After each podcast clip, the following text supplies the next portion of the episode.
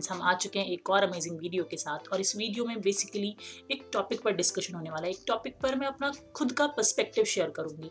It might be possible आप में से कुछ लोग उस चीज़ से एग्री करो, कुछ लोग ना करो बट नॉट एन इशू फ़िलहाल वीडियो स्टार्ट करते हैं। वो जो टॉपिक है, वो है लोनलीनेस एक ऐसी फीलिंग जो हम सब फील करते हैं। भले वो रिलेशनशिप में है, नहीं है मैरिड है अनमैरिड है, किसी भी एज का इंसान है, एक ऐसी फीलिंग है जो सबके मन में कहीं ना कहीं ज़रूर आती है।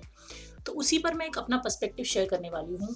देखो, ये एक ऐसी फीलिंग है जहाँ पर हमें ऐसा लगता है कि कोई हो जो हमें सुने, कोई हो जो हमें बिना जज करे हमें समझे, कोई हो जो हमारी फीलिंग्स को समझ पाए, हम किस लिए कर रहे हैं, क्या कर रहे हैं, हमें एक्चुअल में अंडरस्टैंड करे। ये एक ऐसी फीलिंग है। एक ऐसी फीलिंग जिसमें हमें अकेला महसूस होता है। और फैक्ट ये है कि हम अकेले होते नहीं हैं।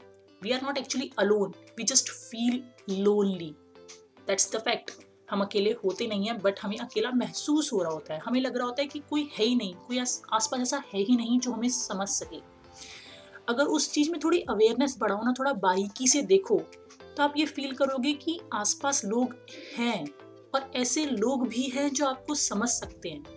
बट शायद वो इंसान नहीं है जिसको आप बताना चाह रहे हो। शायद वो नहीं है जिसको आप अपनी कहानी सुनाना चाह रहे अगर वो नहीं है तो इसका मतलब ये नहीं है कि कोई नहीं है।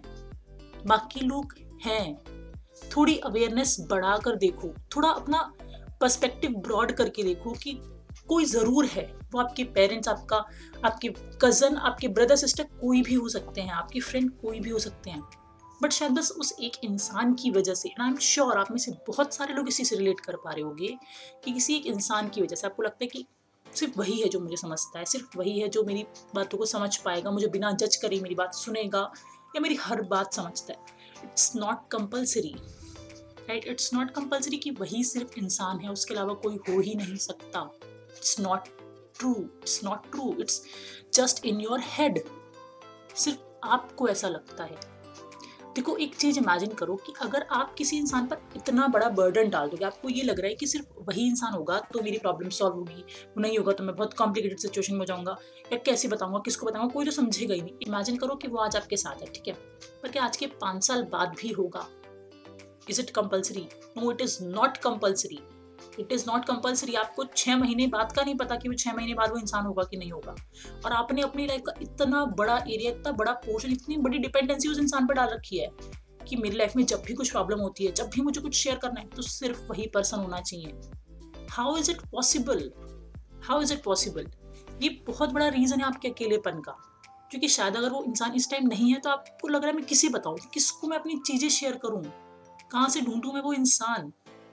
देखो नहीं रहेगा, वो इंसान हमेशा इस चीज़ को समझो और वो क्या कोई भी इंसान नहीं रहेगा हमेशा। ये बहुत बड़ी रियलिटी है कि कोई हमेशा साथ नहीं रहेगा। आपको कितना भी अच्छा दोस्त हो, आपका बेस्ट फ्रेंड हो, कोई भी हो।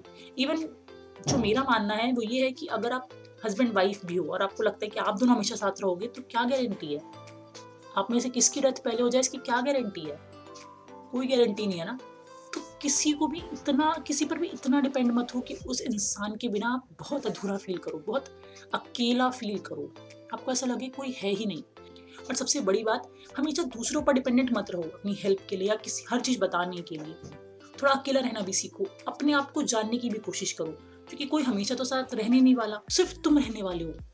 तुम खुद को नहीं समझोगे तो कैसे चलेगा काम? How will it work